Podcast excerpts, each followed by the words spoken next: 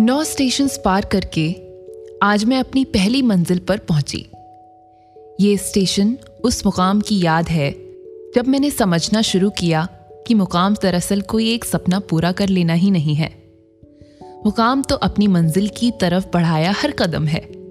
मुकाम इस सफ़र से मिले वो लोग हैं जिनसे हमने बहुत कुछ सीख लिया है। मुकाम मेरे लिए वो जिगरी यार हैं जिनके साथ मैंने इस सफ़र के कई यादगार पल गुजारे हैं। वो हर एक पल एक मुकाम है, जिसमें मैंने खुशी पाई है। और इस सफ़र को जारी रखना भी मेरे लिए एक मुकाम है।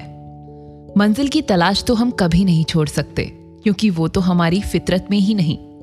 लेकिन उस मंजिल को पाने से पहले इतने सारे मुकाम जो आपने हासिल किए हैं, वो लोग, वो तारीफें, वो ठोकरें और वो छोटी छोटी खुशियाँ, आज उनका जश्न मना ही लीजिए।